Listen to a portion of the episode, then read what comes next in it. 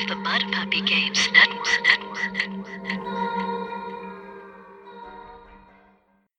That you're uh, part of a time travel experiment that went a little caca. A little caca?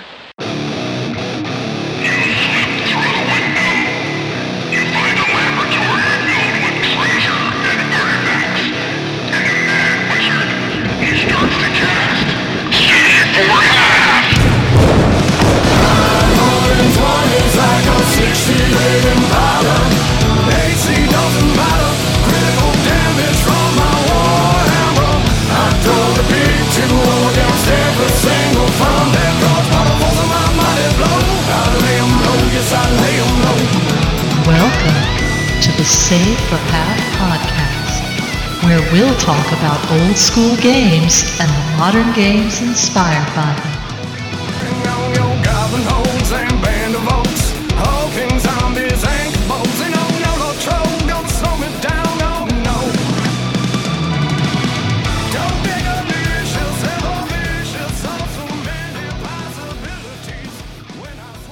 Hello, one and all. Welcome to the Save for Half Podcast, a podcast where we cover old school games and the modern games inspired by them. I am DM Mike, who, if I were a time traveling TV show, I might be the Time Tunnel. And joining me is DM Jim, who, is, if he were a time traveling TV show, it would be Doctor Who. Oh, thanks for giving me Doctor Who. You're welcome. And if DM Liz were a show, she would be Sherman and Peabody. Oh, Woo! I did not even think about them. And that is DM Corbett, who, if he were a show, would be It's About Time. It is about time and about space. And if you remember that show, It's you about get a four cookie. podcasters in the strangest place. and speaking of strange places, we're talking about Time Ship, the time traveling role playing game from Yaquinto in 1982. or a million years ago. Ah. or 320 million years in the future. Never know. Or with Hitler. Or with Hitler. Nothing throws me out of something worse than a science violation, like this in the J.J. Abrams Star Trek movie where they're building Enterprise on the surface of the planet when you would never do that. This guy said the Earth was 400 billion years old in these rules. Slight when the whole whole the universe is place. only like 13.7 billion years old. this show is renamed Jim's Top 25 of Time. I read that. I'm like, that's got to be a typo. I read that wrong. No, no. The part of Tim Kask will be played by DM Jim. Yes, written by Herbie Brennan. I always trust historical works written by a guy named Herbie. Wait, you don't like Herbie? It's the best Herbie. Volkswagen ever. Well, you would love that bug, wouldn't you? Right.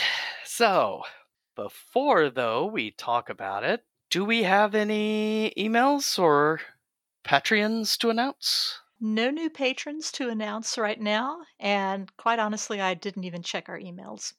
My Well, bad. That's okay. We may need all the time we can. For We're going to generate some emails this episode.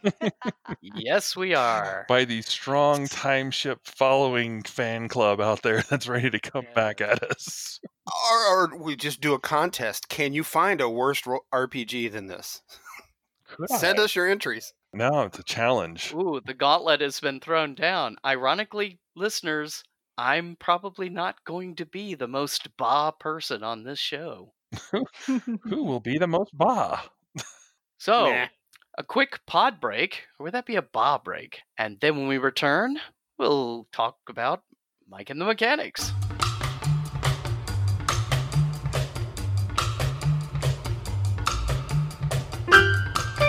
Into a world without nearly enough quality gamer podcasts, they came. The Grognard Files, a podcast about role playing games from back in the day. You know they're experts because they speak with British accents. Find them at armchairadventureblog.com, iTunes, or wherever fine podcasts are served.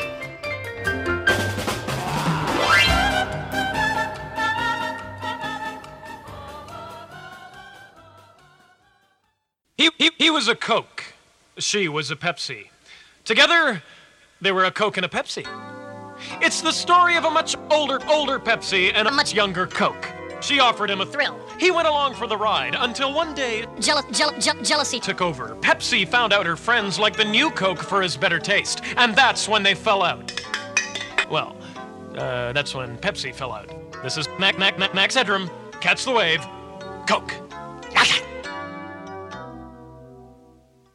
Portion of the show is being brought to you by Oxygen, America's favorite gas. Remember, four out of five doctors surveyed recommend oxygen for their patients who breathe air. It's time for Mike and the mechanics.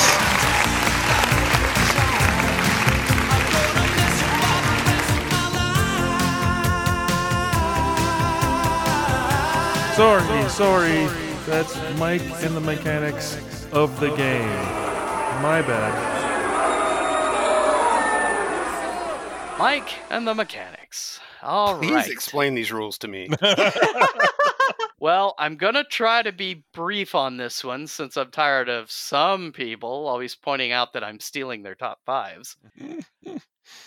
this is a, an interesting game, and it's actually, I think, one of its greatest strengths and one of its greatest weaknesses. Or maybe strengths is a wrong word. The most interesting aspect of it you are playing yourself. Not you as a superhero like in Villains of Vigilantes or anything like that. No, just you. You are expected to see a time gate open up next to the table while the Time Lord is running the game, the GM. Oh, I'm sorry. I meant Time Lord. Oh, that was good. Oh, oh, Very Are good. you using the big voice microphone? Yes. Give me that. I'm going to be right back. That was so good. I mean, we always say we'll do it. that in post, but you fig- Because that word is used a lot in this game. Greetings, Time Lord. Much like that. God, I love this. Okay, I shall give the microphone back to you. No, no, keep it, keep it, keep it. I'll just may ask you to do the time lord, the big voice for me. Okay. So, as you can imagine, there aren't a ton of skills in this game because the assumption is if you can do it, you'll think of a way to do it because it's you. You don't need to roll dice. The only time you tend to need to roll dice is for stuff like quote unquote attributes or two hit numbers. And these are determined usually with a baseline of 50. Depending on what extra points you get, you can add them, you can subtract from others to build up other things, depending on what you think is you. Be honest. hmm Oh, I will. And as a side note, I've got my character sheet of me when I was age 15 and what I thought I was like. I'm going to scan that and put it up as an extra for the Patreon listeners. I would have paid you to do that. Basically, everything is percentile. What threw me off a little at the beginning, and still does a bit, is that standard two hits in this game are 60% or more, but a lot of checks you do are the number or less. And I that struck me as so counterintuitive, and I couldn't figure out why. And then suddenly it, it struck me, D and D to hit numbers are that number or higher. Attribute checks are that number or lower. right, right, right, right. So So they he stole, stole it. Shh. so yeah, basically you're given a character sheet and the box set comes with a huge pad of character sheets. It, this is one of the games where the pad of character sheets is thicker than the rule book. Hmm. That's basically the rules. Everything is percentile. You either need to roll up or low, roll down. You generate group energy at the beginning of each session and personal energy. Group energy is used to open a gate to go to the time area you want to go to. Any leftover you can buy, use to spend to take group items back in time with you. Personal energy is used to bring personal items and sort of as hit points, but we'll discuss that more as you get into it. It's interesting because every adventure, your number's going to be a little different. That's odd. And the question obviously comes up if you don't have enough group energy to open the gate, does that mean you don't play? Guess not.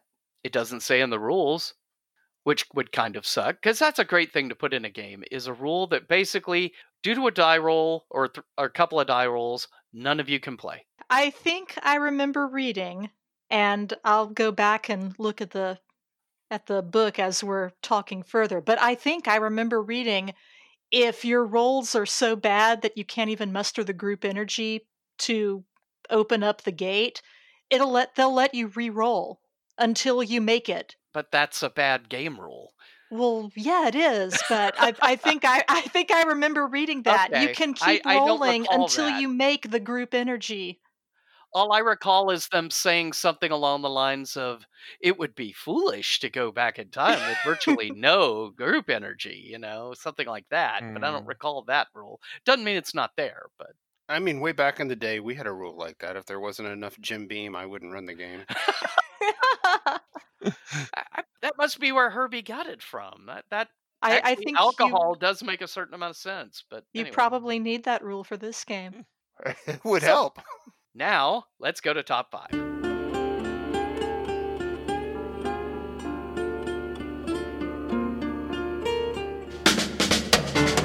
The Save for Half Top 5. In 5, 4, 3, 2,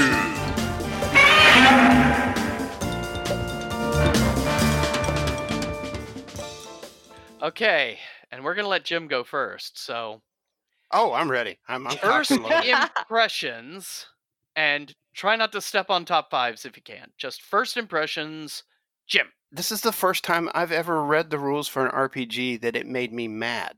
I got actually angry over these rules, and I, I'm and I, you know, it's not like I haven't played games that weren't my cup of tea, or I own the Pathfinder core book because I had to write some Pathfinder stats. You know, I've read lots of things that aren't my jam. Reading through these rules and the way they were written just pissed me off, and, I, and I've got lots of top fives for why. What about the art? the three pieces that were in there were they were okay.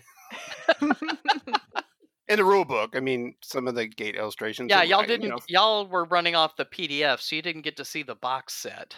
Um, but the actual box was pretty nice. Well, the the cover of the book is basically the box cover. Only so it's color instead of black and white. Or I just or- have so many questions. Like, how did you find this game? Did you ever play it? oh god, we played the shit out of this. yeah, he still has it, and that box is beaten up to death. Yeah. So yeah, Oh yeah, I've, I've got character sheets in there for most of my friends. Well, good. You can fill in during the podcast what normal well, I also haven't played it with these rules. years, so I yeah, to but I mean, it. you guys were presumably somewhere in the center group of sane human beings who once played this game. you can tell to, us yeah, yeah. how you did that because clearly his home group, the guy who wrote it, weren't sane. Okay, Corbett. I actually I was on the assumption that you had meant Time Master, uh, the game by Pacesetter. I don't know if you ever played that one. Came out about two years after this. Yeah, no, I'm familiar with it. It was not that. It was this. I bet Time Master didn't have an adventure in Gomorrah, now It did it? did not. All right then. I, I gotta admit, I, I kind of pretty much went all Wild Stallion and just like embraced the sure, whatever. Wild Stallions, let's do this. Yeah, I, I totally get Jim's argument. But, but in fairness, if the GM of your game session of Timeship was George Carlin, you'd enjoy it. That's very true. That would be awesome. I would enjoy just about any game game run by game Jim. run by George Carlin. I Carlin, yeah. think so. I, c- I couldn't remember the character's name in Bill and Ted. What was his name in Bill and Ted? Rufus. Rufus. that's right. Rufus. so I, I kind of just unloaded the 10, 12 year old me and just kind of like, yeah, all right. it is out there. I, I gotta admit, it had a certain reminiscence of uh, the Flash Gordon game we reviewed that it was very much like, th- did, did the person who wrote this, did they ever play a role playing game or is this just kind of, This was his second role playing game. The Really? first one he wrote was Man, Myth, and Magic, also for Yaquinto. huh? I don't think I ever read Man, Myth, and Magic. Now I really want to. I've read the basic rules. I haven't read the advanced rules. It was okay. He didn't try to do the let's make this sound like ancient hieroglyphic translations in Man Myth and Magic like he tried to do here. Mm-hmm. And I think that helped. But anyway, so I, I went in with a very positive attitude. Very fun, very sure, whatever. Let's make you know, let's get make a fruit salad for Hitler. Why not? let's this is, this is going to work because you two are going to be kind of the opposite poles, I suspect. On. I think I think Jim's gonna have legitimate arguments. I just mostly like Oh, let's just sit I'm back and ride sure it out like a roller. He definitely coaster. will. I don't want a long talk, but I get why that one Doctor Who episode put you completely off Doctor Who. The one where Kill the the moon, moon. sudden for four billion years, the moon has just been a dragon egg and a dragon hatched from it, and you were done with Doctor Who at that point. That's that's the level of pissed offness this game got me to. So if I ran this at next year's North Texas, you wouldn't be interested in. Oh dear. Uh, oh, I mean, who could resist that? Is that a threat, Mike? That sounds No, like no, a I'm, threat. I'm, I'm open minded. That extent, there was a copy of this game in box set, good shape, thirty three bucks on eBay, and I bought it this morning just so I can have it on the shelf and point to it and go, "There's the worst RPG ever created." Stuff it and mount it on the wall like a deer head. You're welcome. No, Okay, really, he bought it so he could stab it. repeatedly. So Liz, Liz, what was your first impression? what was your first impression? Yes. okay, um, quite honestly, my first, my very first impression as I started reading it was, why is this game yelling at me? All the cats It is. Oh, right, right, right. Because and there are exclamations. so yes, exclamation points everywhere and all caps all over the place. It's like, wh- whoa, whoa! It's, Just to, wh- to why are you mad at me? let everybody know, most of the quote unquote rules in this game are allegedly from an ancient papyrus found by an Oh, archaeologist. now you're heading in the top fives again. No, no, I'm just letting everyone know what we're talking about. Okay. So in, it doesn't, not much of it really reads like a Yeah. for real rule book. It reads. It's written quote unquote in character.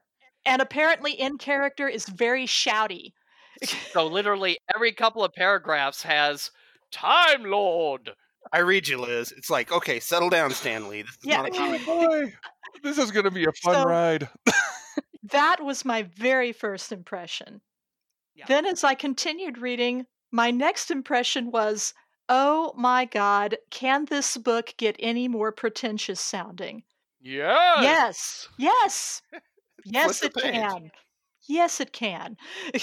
Side note: The author Herbie Brennan was known in the '70s for writing a lot of new e- new age and ancient astronaut books, quote unquote nonfiction books. So he he knows the verbiage to go to for that. I hope he doesn't hear this episode because he's a well-respected author. I had to go look him up to say, okay, who is this guy? And to my surprise, he's had like teen novel series on the Times bestseller list. He's still he's still writing it. Just because you're a good fiction writer doesn't mean that you're a good rules writer, RPG writer. Uh, my first impressions. I bought this more or less when it came out. I had the Greenville bookstore actually deliver it. I paid for it pre-ordered, and my friends in middle school and I played a lot of this. I think it helped that that whole. You know, I'm I hate to sound like the grognard here, but the whole mindset back then of here's what the rules say. If you can't figure it out, just make up something that sounds like it'll work. That was kind of our, our bag. We weren't so locked into the rules that people seem to get sometimes now. Well, I say now they were they were rules Nazis back in the 70s. I mean, they uh, were wargaming. But yeah, we played it a lot. We thought the idea of role playing ourselves and of course being 15 years 14 15 years old we thought we were much cooler than we really were like any 14 or 15 year old plus it was around the time the tv show voyagers was out and i noticed that players in this game are, are frequently referred to as voyagers i wonder if that's a coincidence Yeah, I noticed that too. It's an awesome show, though. yeah, Time Lords and Voyagers. yeah Yeah, yeah. I mean, the, the GM is called uh, Time say it Lord. liz Time Lord. there we go so top fives we'll start with jim Okay. Why is this game called Time Ship when it doesn't have any time ships? it's it's a game called Time Ship, and I'm reading through the whole thing. Okay, when do the player characters get to build their time ships? They don't. They get to use their group energy to create a time gate. So why didn't you call it Time Gates? For that matter, why is it called a Time Lord when he's the only one not going through time? Right, right, right, right, right. so there you go, quick and easy. Bam. You know, I want to agree with that just because I was thinking to myself, like, how is this not Stargate before Stargate came out? Because it seemed like Well- that's what it was. When Mike's talked about this a long time, Corbett, and I did the same thing you did. The first time he said it, he said Time Ship, and I thought of the Pacesetter game, which has, you know, those Yeah, the little like H.G. Wells time sled things right on the art. So I was waiting for the time ship for about 48 pages and didn't find it. Yeah, no ships. It's a gate. Yeah, But Time Gate probably sounded dumb to him, and so true, like, true. or it was already taken. Yeah, I wrote a little note because there's a section, you know, the time ship is not a ship, though you can travel with it. it, it, it. The time ship is not a power, but yeah, and all this stuff. And I'm saying the time ship is not a game, but it's been set near one. Well, I mean, I'm not stupid. I got what he was doing. You know, the ancient scrolls Right. discovered in the uh, Israeli deserts in clay jars translate to these are the time ship scrolls. They just Right. never give you a time ship. hmm Right. It, it's it's yeah. okay, Corbett. Oh, right. Well, actually, I can follow that up with my Stargate. Yeah, it, I I thought it had a really cool Stargate feel because it feels like Stargate. They're talking about archaeology. They're talking about finding hieroglyphics. They're talking about, and this is the one funny thing is even the portals aren't really gates. I can give Jim his total due that yeah, there's no gate actually, and there's no ship. But it does feel like Stargate. If it was if it was just twisted a little bit, story wise, it would totally be Stargate. Except, you know, Yeah. with time travel. And that could be really cool. Yeah, I, the three adventures don't help the game system. It doesn't. Though 14 year old me was a lot more forgiving of these. A- As a historian, I'm I'm doing my damnedest. I'm not going to comment on the historical veracity of any of this. So, Someone will. Liz will do it. Yeah. Just you wait. so, so that's yours, Corbett. yeah, I was I had a very similar epiphany about Stargate, so I'll use that. Okay, Liz. Okay, has been mentioned already. The game utilizes the quote unquote found manuscript literary convention in the introduction, uh, claiming that the game rules are not actually game rules, but it's stuff that came from an alien, ancient alien scrolls unearthed from an archaeological dig site. Ironically, this is the best writing in the entire book, in my opinion. It's all downhill from here but I did think it was actually in, an interesting conceit that they did use the found manuscript literary convention for framing all of this. They just didn't do it very well. It's very Victorian. It is very Victorian. Except for it's a 48 page rule book, and what, the section you're talking about is five pages long. Yeah. I mean, like the king of read aloud text here. which gets to my fit number five. Are you done, Liz? I am done. so done. Um, the original rule book. The box came with a rule book, a DM screen, some handout pictures to show supposedly what you're seeing in the gate the moment you go through to each of the three adventures, and the huge pad of paper. The rule book was 48 pages long, of which 30 are the three adventures. So 18 left, and three of those are the introduction. So you're really looking at only about 15 pages of rules. I like rules light, but wow. There was more rules and awful green things than that. And of those pages, I'd be willing to say two or three of them are just tables worth of armor, weapons, and gear that you could potentially take back in time with you.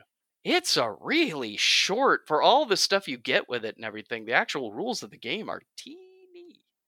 Which you'll rarely hear me arguing for more rules, but yeah, a few more would have helped here. Number four, Jim. Well, first, know what you're saying. I mean, there's an ambitious idea under there. Games at the time were just getting. I mean, the DMG was horrendously thick, and so the idea is let's do rule, as rules light as we can, and it was an admirable goal. But holy crap! Yeah. My number four is everybody has their play style, tastes, and preferences. One of mine happens to be the genre mash. because they kind of did that a lot in the old 30s and 40s pulp fiction. You know, you're on it's a science fiction story, but here come the swords and sandals and saucers, right? Right. But this isn't genre mash. The, the the game is presented as genre mishmash. I mean, it doesn't know what genre style it wants to be. I mean, you got ancient astronauts, chariot of the gods, a bunch of Doctor Who mixed in there, an adventure that read to me like Lewis Carroll and its absurdities. On acid. For me, it just never gelled into this is what the game wants to be. Yeah. This is what you're playing. It was just confusing. Does it make sense? Yeah. No, I agree. Is it time travel? Is it science fiction? Is it a cult? I think Mm. it suffered from some of the things that other role playing games did to try to be all things to all people, but he had so few pages. In my opinion, he wastes so much of it on so many things. I mean, he could have had one adventure and used the. He could have left assassinate the Fuhrer because let's face it, everyone wants to kill Hitler and get rid of murder at the end of time and destruction of Gomorrah and just filled that up with a few more rules. And I think this could have been a more solid game. All right, uh, Corbett, four. Well, actually, I was wanting to applaud Let's Kill Hitler, which I think it was called something else, but I, uh, Assassinate the Fuhrer, but it that's what it means. Let's kill Close enough. Hitler. Let's kill Hitler. I don't know how old Steven Moffat was in 1983, but he definitely read that. it's, yeah, it's yeah. pretty much on par with okay let's go and that i thought was pretty cool because there's always i've, I've read a couple different time type games and they usually dance around like major events or they'll try to figure out a way to like slice you underneath it so you don't have a chance of messing up the way things go and he just like ah, yeah jump in there and do it wild stallions there you go no- kill Hitler and check his colon for emeralds. I mean, that's go for it. Well, trying to kill Hitler is a staple of time travel. Post Fiction. forty five. Oh, yeah. yeah. Uh, I was just gonna say most games I've ever read though had like things around. They did kind of the quantum leap approach to it. You'll have a story about a guy who's suffering persecution because of segregation, but not the main one that became the figurehead, but somebody who knows the person who's part of somebody who's around the person. It's like an indirect version, so you kind of get this sort of parallel feel of it without messing things up because you know players will. Because if you go save Rosa Parks, then history plays out. there. Yeah. Or you gun her down before she gets in the bus. you know. well, Hey, I played with that people. way. who- I Mike, played Mike, with Mike, people Mike, that- Mike. Not Rosa Parks. I have played with people that would do that They just to would. screw things up.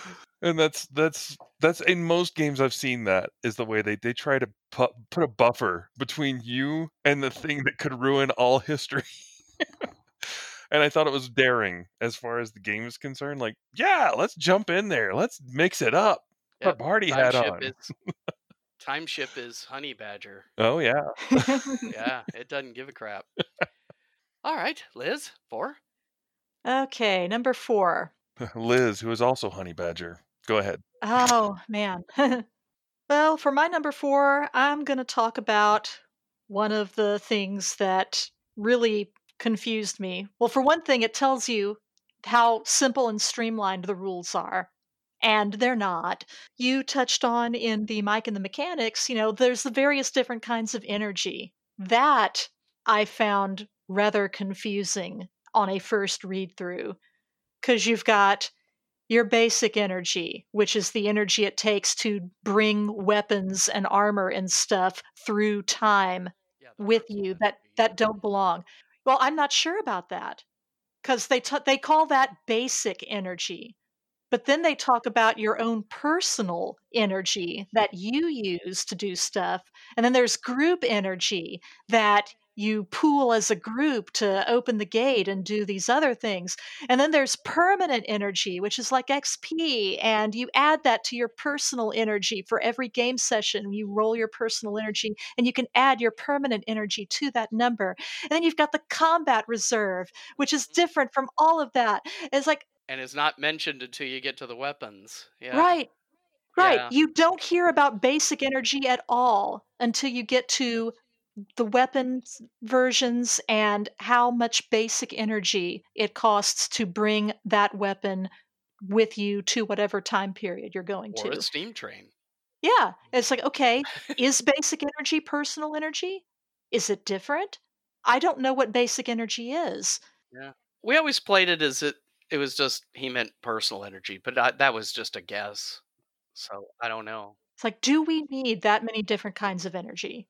Could we at least cut it down from these five different kinds to just maybe two? Yeah. You know? Group energy seems to me to be unnecessary. Just have the gate open. Why do you need to have a group energy total? And you have a total of how much energy you'll need to actually open an adventure to go into it. Well, it was confusing, but I got I got the part that okay, you want to take a tank back to Sodom and Gomorrah. That's going to take group energy.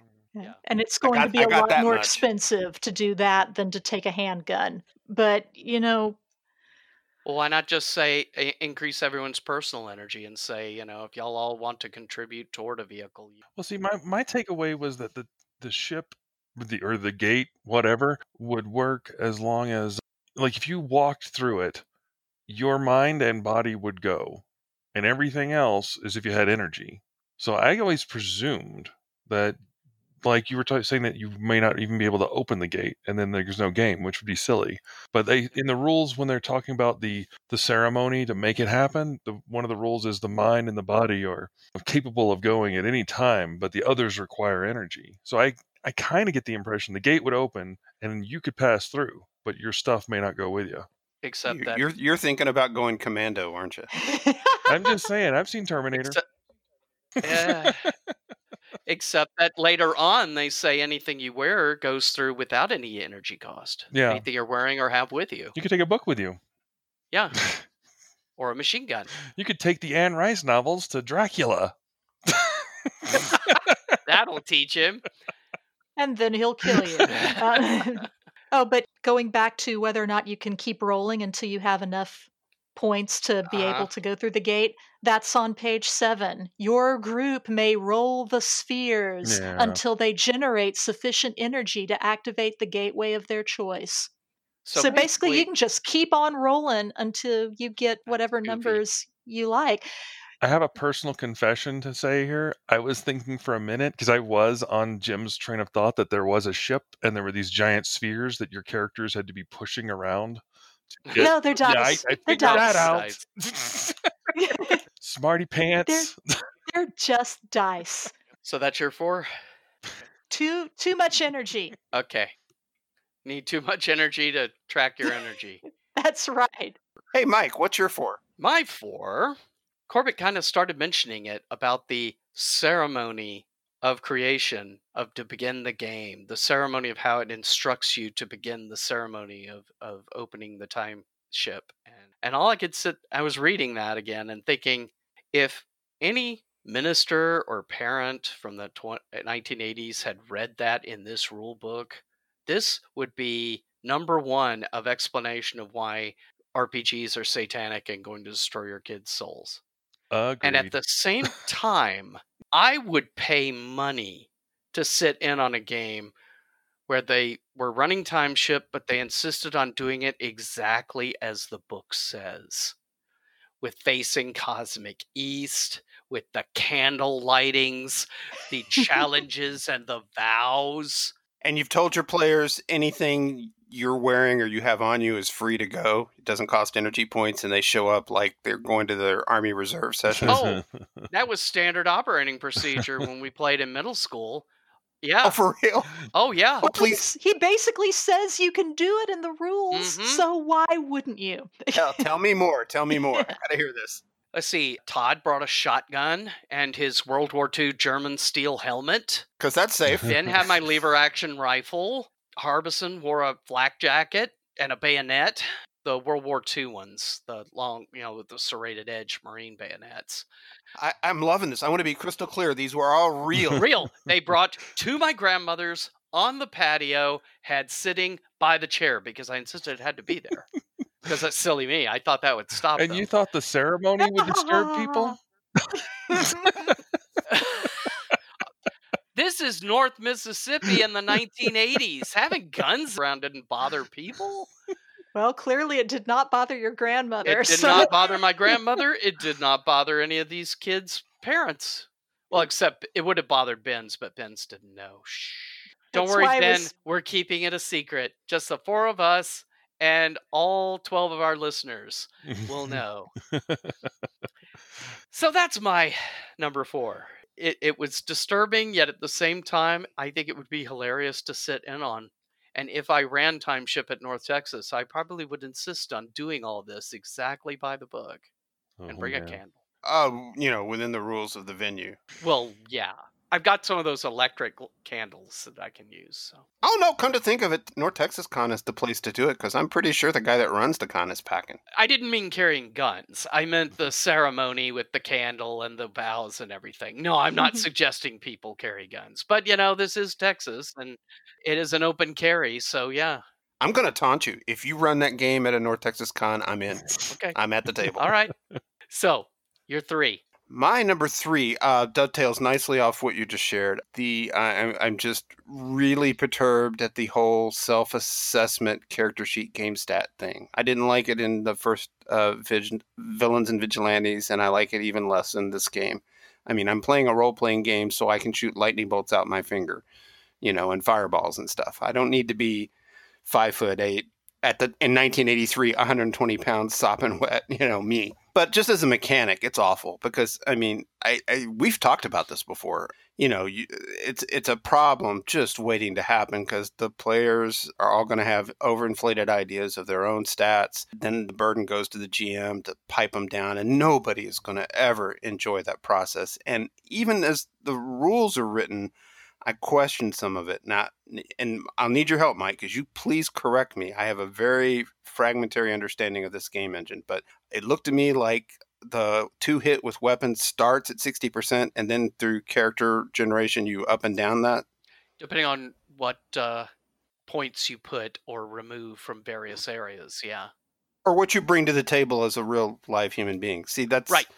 That's that's crap because uh, you grew up in Mississippi. I grew up in Kentucky uh, with a dad who was a Tennessee, you know, backwoodsman. I was being taught to discharge a shotgun at age five. I know how to aim a firearm at, at something and hit it, and I'm not sixty percent. I mean, it's one thing being out in the woods shooting tin cans. It's a whole other thing, you know, going through the fall of Berlin Well, and Nazi Germany. That's the base. I'm not going to be sixty percent anything except pee in my pants. in yeah, that's the base number. It, it gets modified, you know, situational. At least I'm told that you're not actually given any. You're just supposed to make it up on the fly. But yeah, no, I I understand. the whole mechanic is just problems in a can. Right, unless you really don't care. And I get the the feeling that's part of it is like, you know, who cares? It's a game. We're all here to have fun. You know, that that mindset. And to be fair, he's from Ireland, Northern Ireland, so, you know. You're the historian, but with the IRA around and all that, it's pretty much a lot like Kentucky and especially Mississippi. in I- the time of trouble. So, well, maybe. Yeah, yeah. So I, I, Wild Stallion. Run the game in Northern Ireland, and one of your players shows up with a pipe bomb. Hey, look what I brought! I could. This is free to take through the oh, gate. oh, oh. Um, one of my uh, Chris Ogdahl. He he brought a Molotov cocktail. Okay. Uh-huh. Yeah. That's true. Li- Liz, I know you grew up in the South too, but boys in the South, it's a different thing. My brother and I made our own black powder, you know, in junior high. Yeah, well. So, so we've established that this is definitely the show and tell of RPG games. Roll RPGs. Yeah. See, it's got crafts in it too. So, Very DIY. Oh man. okay, Corbett, three. Okay, I actually have a, a thought, just a thought, and this is my. It was actually my number one, but I because I, I was I was kind of agreeing with you uh, as far as the it's totally intended to be you, and that's kind of dumb. But I thought about this, and I don't have a bulletproof car or a steam train, so I think maybe If you went, if you went back to last Tuesday, you might could afford it, maybe, but energy wise. But no, no, I'm I'm I'm thinking they they maybe this is a J.J. Abrams esque thing where it's like it's a parallel world where you're much cooler and can go running through Nazi Germany with a shotgun and be kind of okay at it. Not great, but sure. Maybe maybe the initial idea is yeah you play yourself, but then they started adding more stuff later and went maybe you could play anybody I guess maybe Well, yeah, they never really say what hap- What do you do when you're killed? Yeah, well, you lose five points, permanent, five permanent points, which could leave you at a deficit. That's true, and you're you're dead, quote unquote, but you still get to come back. That's yeah, you true. essentially have an extra life. You have another quarter. that's that's kind of true too. There's no actual death in the game. Alrighty, uh, Liz, three. kind of running with Corbett's idea that maybe they started to think about not having people actually playing quote unquote themselves just straight up. One of the things that the game touches upon, not very much, but they it mentions something called wild talents. And those are basically mental abilities that can manifest spontaneously during the course of an adventure. But the game gives virtually no real explanation of how this is actually used within gameplay. The first mention of it is like a paragraph, and it implies that the talents, if they manifest at all, only exist within the time capsule or the adventure, and that they vanish once the players exit it. Yeah, go Later, they say they've got a list of what the wild talents are, and in the list it says the powers are permanent. And none of the powers are ever given any in game stats to allow the player to know how they would actually work if they were told by the Time Lord, sorry, the Time Lord, how that, hey, you've now got telepathy. Okay, how do I use that? Well, I'll tell you if you do anything with it. You know, like, that seems to be the extent of it. Yep. So pretty it's much. like, you know, we thought about doing stuff to make you more than yourself, but then we didn't really follow through. Precognition is one of those wild talents, and you better have rules for how to run precognition, or it's going to be a boring game. Yeah, well, precognition sounds to me like it's going to be the GM tells you when you know something. or, notes. Yeah, and it's it's it's DM fiat, Deus ex machina. It's like, okay, the GM is going to use this to give you information Mm-hmm. when he or she feels you need it, and otherwise you don't get to do anything with it. Which that's how it sounds like Yeah. it would wind up Sounds working. kind of like a Deanna Troi thing. I have a feeling that something's wrong. Specifically, I feel No. boredom. it's boredom I feel boredom, immense boredom. from Liz. yes. What are you feeling, Deanna? Well, I'm having trouble breathing in this outfit. Well, my three over kind of that and what Corbett was talking about is everything you do pretty much in this game you have to spend energy for. Usually it's not much unless it's the items. The cooler items cost more. One of the things you can do is shapeshift. And basically that's something to stick in there so if you are say not of an Aryan ideal and you need to walk around Nazi Berlin, you spend a few points, you can shapeshift to look Aryan ideal for the duration of that adventure. Sorry, time capsule. You can also change gender with this, as well as ethnicity, all that. Which makes me feel like I, I don't know. On the I can't decide if this is sort of woke or if this is a little insulting and at the point you you reach a point to where you're not really playing yourself anymore because you can be anyone you want to be. I don't I, or an owl. or you could be an owl, yeah, I guess if you wanted to do that. So I, I don't know how I feel about it, but it's there. So that's my three. Jim, two. My number two is just a lament that underneath everything we're talking about, there's some very ambitious game design ideas that James Herbert Brennan started with.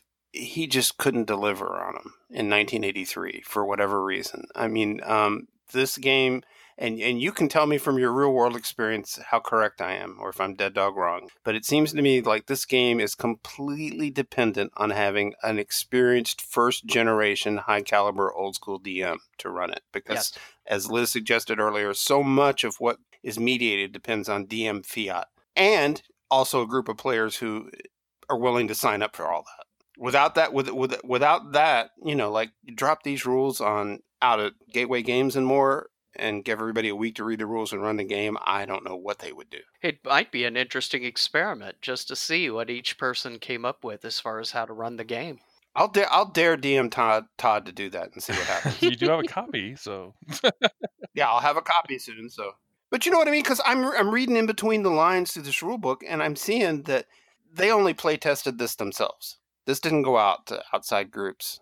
Certainly not outside of UK for play testing, and they were super happy with what they'd written and how they were playing the game they were playing. And you guys must have been too if you played it to death. Who ran that? Was it you or was it somebody else? Oh, it was me. I always it was my game. I, I always ran it.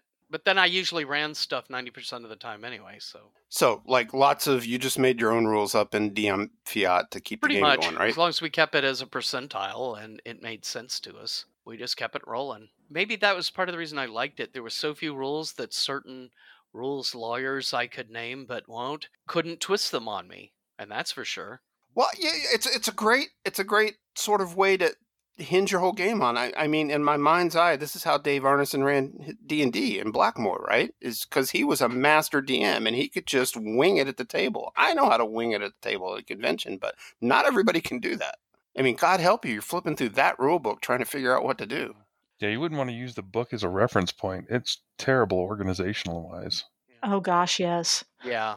Which is weird because you'd think with only 18 pages to worry about, wouldn't have been that hard. But anyway, okay, Corbett, two. Okay, well, I can bounce off of this because now I'm kind of curious.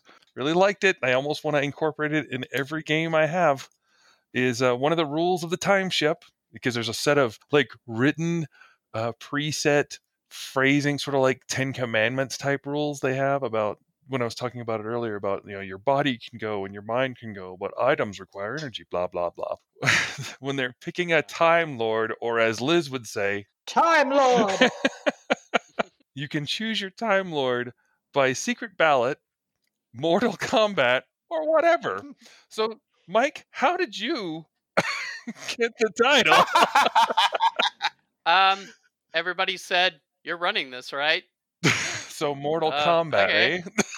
I just got this cool Mortal new game. Kombat. We really need to play it. Okay, you run it. We'll play it. Um, okay. I- I'm guessing in Mortal Kombat, the loser is the one who has to play. See, that's that's that's not the story Corbett wanted to hear. He wanted to hear the story. You all stood in a circle in junior high and frogged the crap out of each other's shoulders till somebody gave Fine, and ran run it.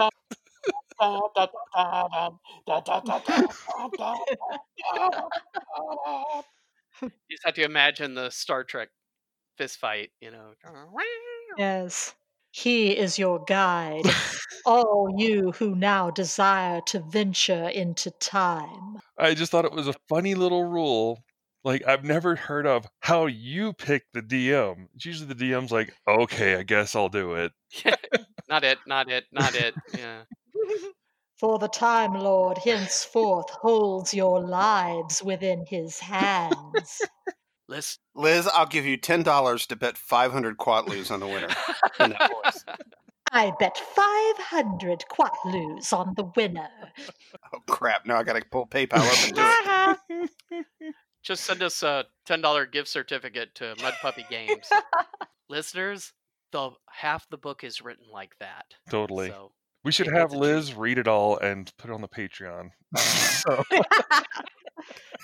I would so do it. I would so do it. a page a, a week or something and just put it up there. All right, Liz. Number two. Number two. All right. What what should I use for number two? Um, Ah, there are three adventures that are included in the book. One takes place in the far future, the end of time. One takes place during early biblical times, and one in the mid 20th century. On the plus side, it is a good cross section of eras to give variety to the players, depending on whether their interests are in going backward or forward in time. That is a positive. It's about the only positive for these adventures. so enjoy it. Um, the adventures are described as, and I quote, in every case, they are the work of committed professionals. First, I would like to know where they were committed. Second, are they still there? And finally, don't even tell me that they were written by anybody other than Herbie Brennan. It's all him. It's J.H. Brennan later in the book. I'm sure it's Yeah. a cousin. Yes, he uses multiple versions of his own name throughout the book. Like we're not going to realize this is the same person. No, no, no. That's a thing with him. His uh his published bibliography, which is lengthy, a bunch of it's written in pseudonyms. Oh my gosh. And then it further goes on to say that the adventure capsules are described as based on painstakingly accurate research into the period, culture, and characters involved. I call. and you're just gonna make me edit stuff, aren't you?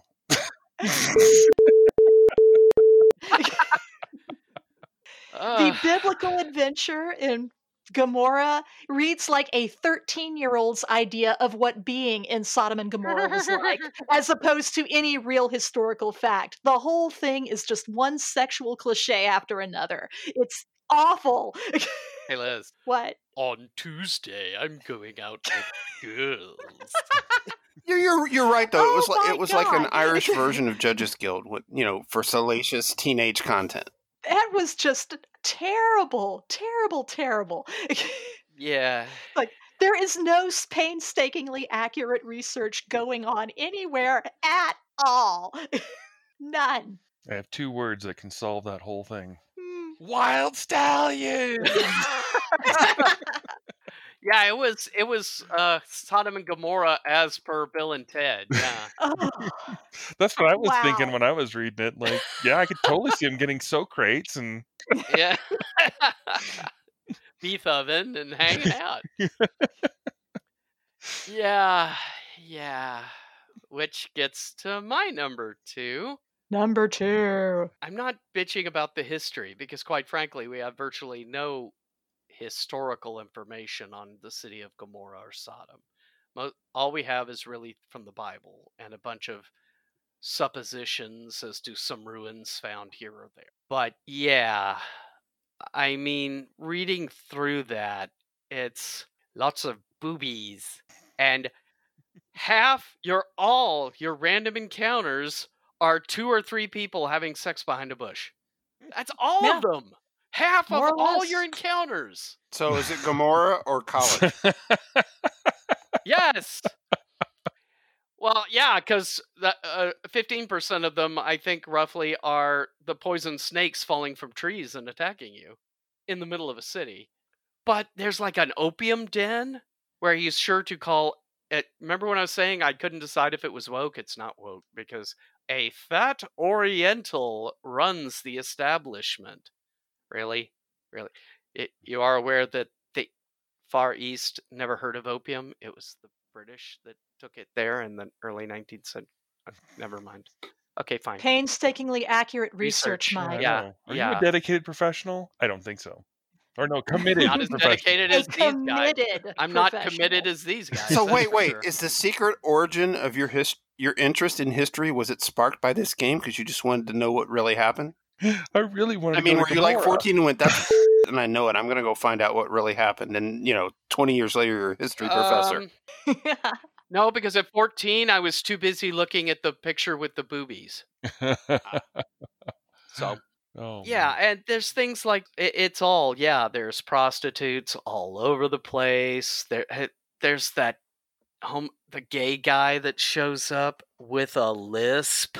Really, even for 1983, that's lame. What the hell are you doing?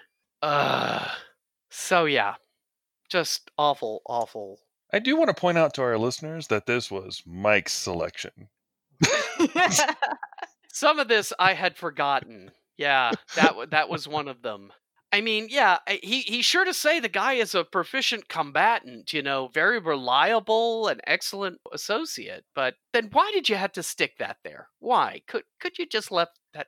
Uh, I'm glad you picked this, Mike, because after four weeks of being locked up in my apartment, something I could really go off on is a tonic to my soul. So thank you for picking this. y- you're welcome. But Better this game than his neighbors. So again, I'm not so much bashing the the history of it as much as really did you have to just take what you thought was a Victorian or even a 20th century Las Vegas and put everybody in robes and sandals and call it Gomorrah? I mean, really? Judges Guild was doing better than this, as far as you know, really depraved cities. Seven Cities of Harn did better than this, you know, and they're contemporary. And I will not touch the uh, assassinate the Führer. well, maybe a little. Okay. they mentioned German soldiers walking around in khaki uniforms and carrying Sten guns, machine guns, the iconic British machine gun of World War II. Okay, done. Jim, number one. No, I've been wa- I've been waiting all recording for you to go off like on the history. He's holding back so hard. This this thing was so bizarre. I had to go do research just to put it in context, right? I didn't want to be un- completely unfair to it. So uh, I'd never owned a Yaquinto game. Went and looked them up. Found out that uh, a lot like Troll Lords today, the thing they had going for them was they had their own printing presses, hmm and uh, They were were actually a printing company first. and and after, as it turns out, when the game company crashed. But uh, and so you know, as a, as a game publisher, they were respected. They had a couple of hit games like Ironclad, and the and having their own presses meant that you got like really sturdy cardboard counters in the war games and stuff like that. Oh yeah, high quality stuff. And uh, I I don't have the physical box yet, but I, I understand. You know, component wise, it's really well printed. Um, the game itself has, has uh, languished until it was picked up by uh, Precis Intermedia, who's done the reprint PDF that we all read for this. And that got me thinking, you know, like, what would I do? Okay, you're a game designer, Jim Boy. If this is so terrible, how would you fix it?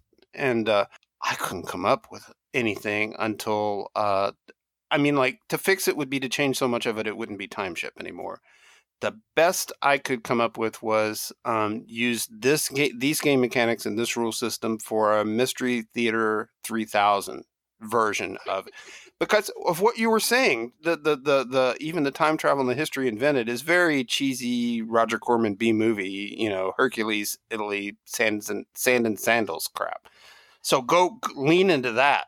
That could be awesome. Like Corbett said, wild stallions. I know. Maybe you maybe instead of experience points to build your personal energy, you get rated on how savage the sarcas- sarcastic cracks you make during the game are. I don't know, but I'm Yeah, but uh, sort but of a double otherwise, immersion thing going on. I'm fascinated that somebody in 2020 picked this game up and is republishing the PDF. I mean, I'm I'm glad from a historical viewpoint, but why? I mean, this is Yeah. this is IP I wouldn't touch if you gave it to me for free. I'm the guy that grew up and loved Gamma World, saw Dungeon Crawl Classics, and went, "Let's mash the two together." Uh, there's no originality to that. It was just a good idea to mash those two together. How would I? This this game is such a mess that you couldn't fix it without com- changing it into a completely different game. I well, guess that's or my make point. the parody. I think the parody is a pretty cool idea. Insulting to the game maker, maybe, but I think it's fun. Well, I mean, if anybody wants to hire me to write Mystery Science Theater 3000, the role playing game, I'm in.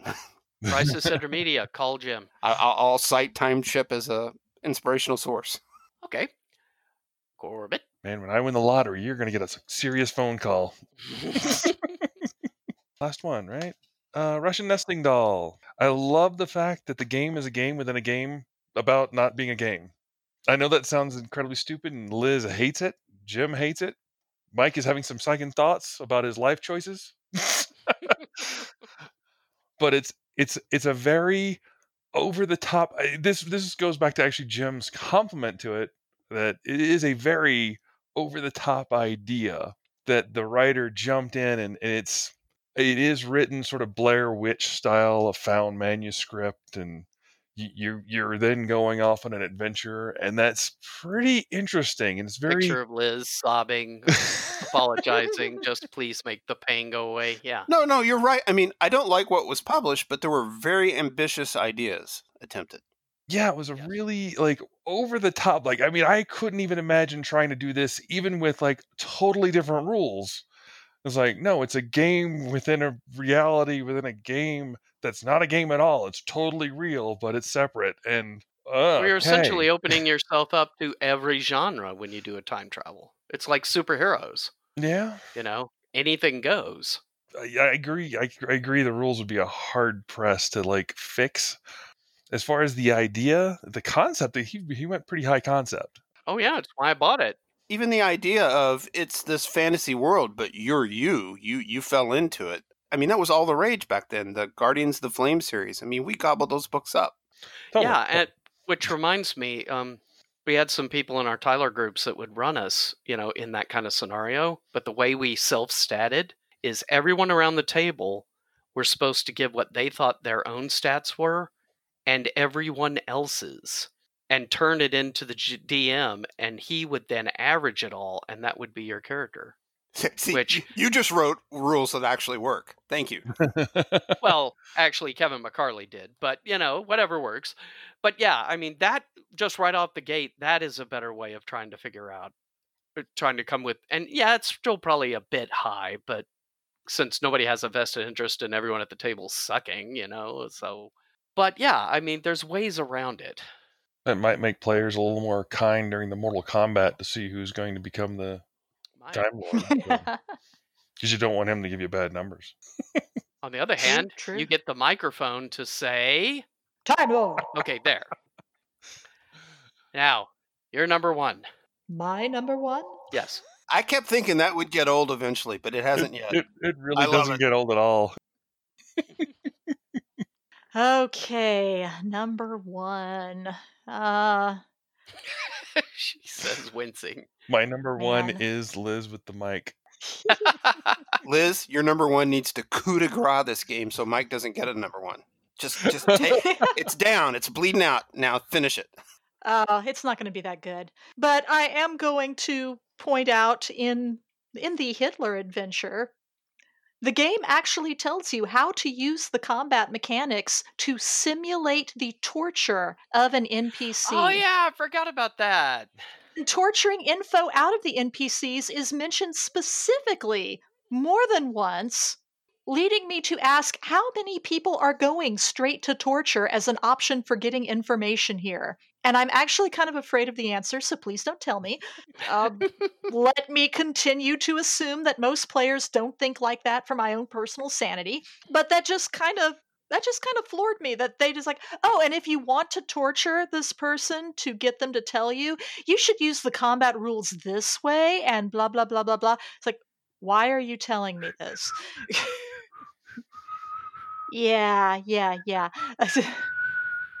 so yeah, torture. But it's not torture Nazi. in it's uh, yeah, Not but that that some of really makes it any better, but you know. at least one of those instances, you're torturing a woman, a secretary, to get information. It's like, really? That's not how Colonel Hogan did it. I should hope not. I will say though, even though this the first adventure, Murder at the End of Time, was kind of dumb, but it was weird. It didn't take itself too seriously. Whimsical. honest yeah the best part is having the murder victim following you around throughout the adventure because he also wants to know who killed him I really felt like that murder at the end of time would have been a perfect Sylvester McCoy Doctor Who it would have i could Because see he got him that weird. I could see him and ace doing that Yeah. i mean With Dracula following you around with a knife in his chest. yes And the McDonald's and yeah, yeah. So ah, okay. And we're not even going to get into how a knife, not a steak, took Dracula down. right Well, it didn't because he's walking around and telling you. it just Well- gave him amnesia, apparently. hey he knows he's dead though That's true. That was the adventure that pissed me off the most because until I got to the end of it, I couldn't understand what the adventure was doing. And then when they when they finally told me, it just made me mad. Yeah, it was very kill of the mo- kill kill, kill the the moon, moon. I never Yeah. actually ran that ever because my players, I was like, no, this is stupid. They're not going to get that now. We just went right to Gomorrah and boobies. Uh, you weren't immediately attracted to run the adventure where the murderers are future humans disguised as tiny babies by Little Red Riding Hood while Space Dracula follows you around. Hmm. Yep. And there's a robot you can't tell it's a robot Victorian guy on a penny cycle. Bro, what? who is totally not John Cleese. Makes total sense to me. I don't get what your problem. Yeah. In a desert. What? well, much like Dracula, we haven't killed this game yet, Mike. You still get your your, your number one. Yeah, my number one.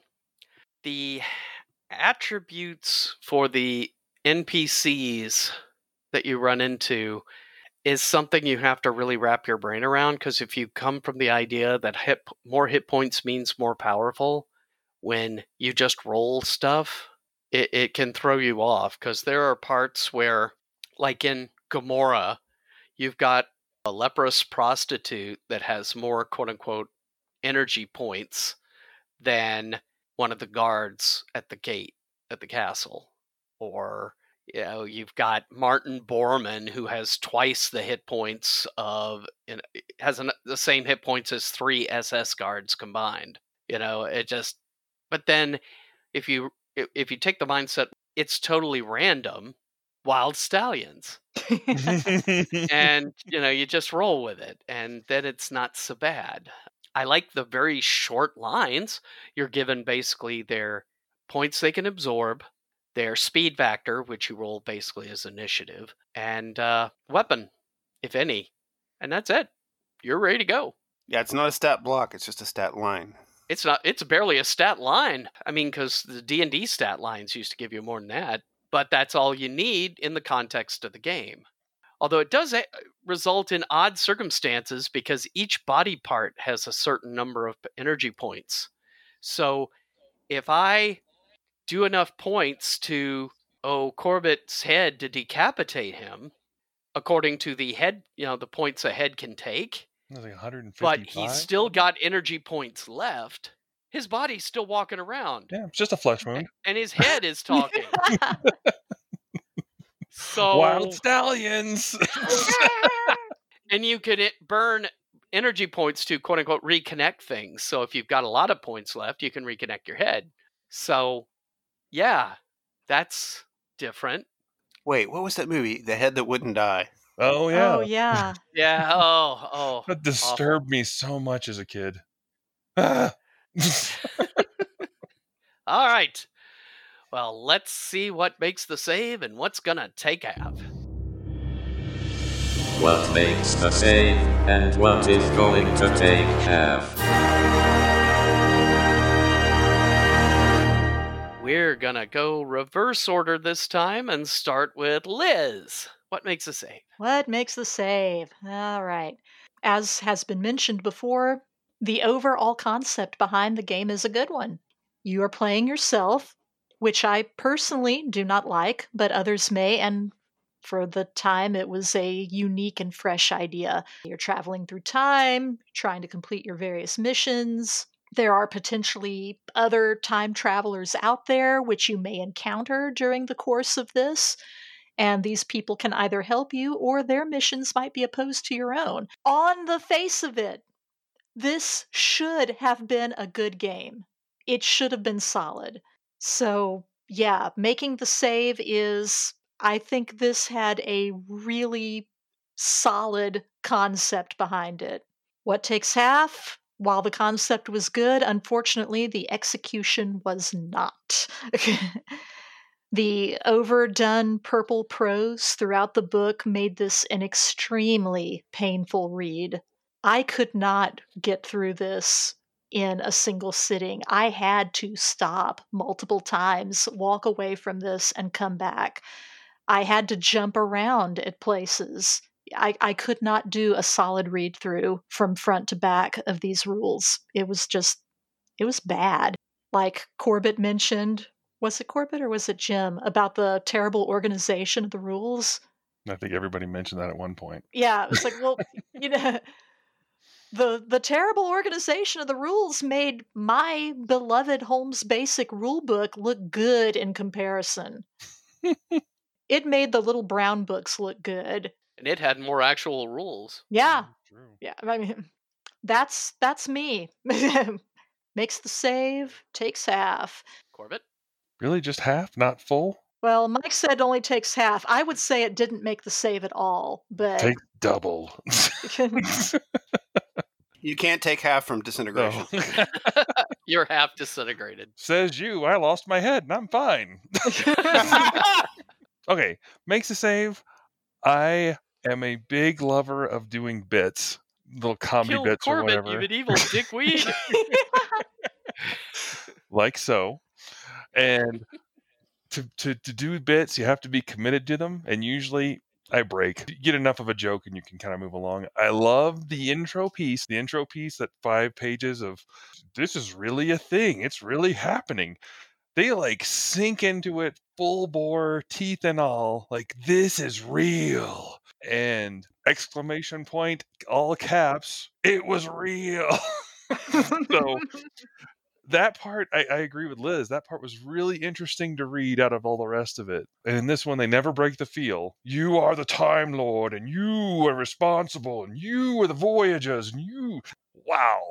So over the top. I kind of enjoyed that. I think normally i probably wouldn't but i really really just like yeah i'm in. Let's do this. Doesn't make the save is actually um, something Mike mentioned before the ritual.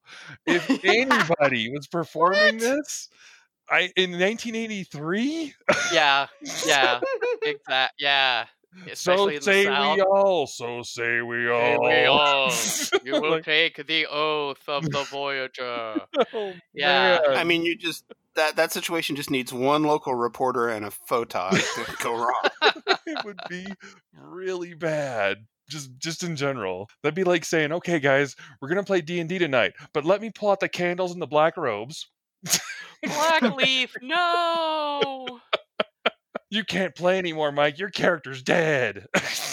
no. But without black leaf I have nothing. Anyway, Are your souls at peace? not anymore. And if and if and if you're listening to this and that's the way you choose to play D&D, that's fine. Just don't invite any reporters. yes, please. Please. For the rest of us. Please don't.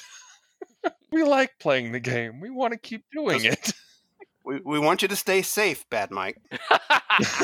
Because we're not going to name names. Go for it. Okay. Jim? Oh, what makes the save is this game makes me want to get my hands on a time machine just so I can go back in time to stop this game from ever being published. what doesn't make the save is You're- just by existing, this game proves I never get my hands on a Oh, time man. machine. Yeah, take all the fun of my middle school years away. Yeah, now I'm all sad. Gee. Like disprove time travel now, why don't you? God. Boom, baby. Hey, see, Jim Apparently I couldn't never get- decide Booyah. among all his items what was going to be d- takes half. So he, hey, maybe you do get the time machine, but somebody else comes from the future to tell you that what you're about to do is a bad idea. the time travel guild interfered. Yeah. Oh, cheap ass press. I love the game Patent Number One because that's that's a time travel game where everybody gets a time machine and you're all racing to be the first person on day one when the patent office opens to file a patent on the time machine. Mm-hmm. That's a game. But I digress. Mike, what makes a save? I like the quick and dirty way they figure out how to the cost to take an item from modern day back or forward in time. It's a very cheap, quick. You multiply the energy cost per century you're traveling. So, like something costs 15 energy on the list, that's how long it would take to take it from here to 1920, or more or less the 20th century. 19th century, it now costs 30.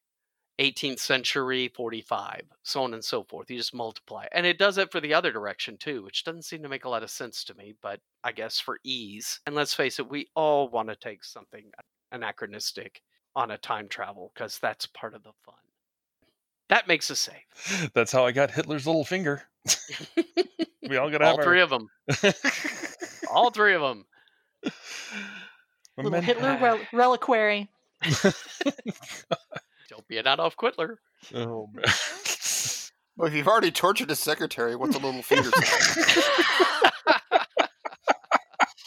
Uh, takes half. Inconsistent rules.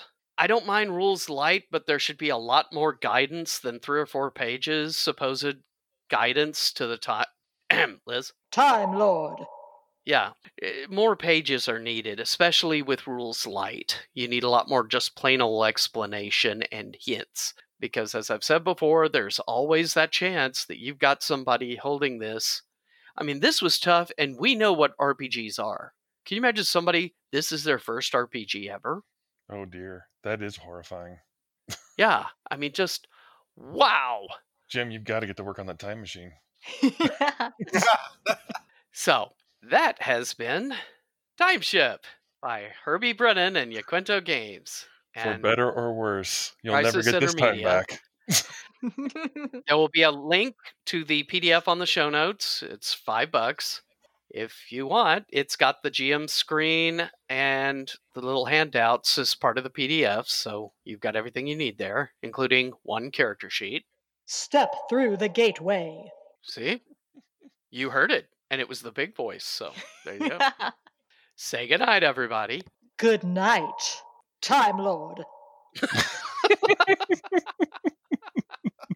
See ya. Lord. Adios, wild stallions! Briog! We're out. For Half podcast is a production of the Mud Puppy Games Network and the Gagman Podcast.